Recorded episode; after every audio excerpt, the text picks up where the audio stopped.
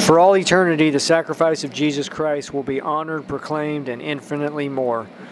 Only one faith has a Savior who died for the world.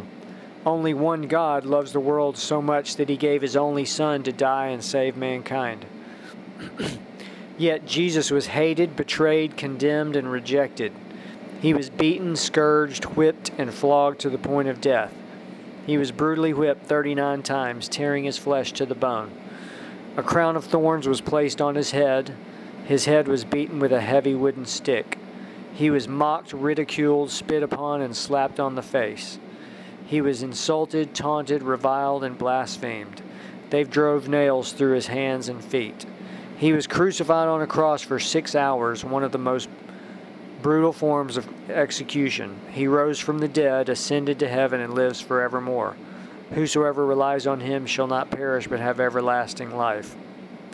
Receive Jesus Christ as your Lord and Savior. He is the only way to life in heaven. Amen.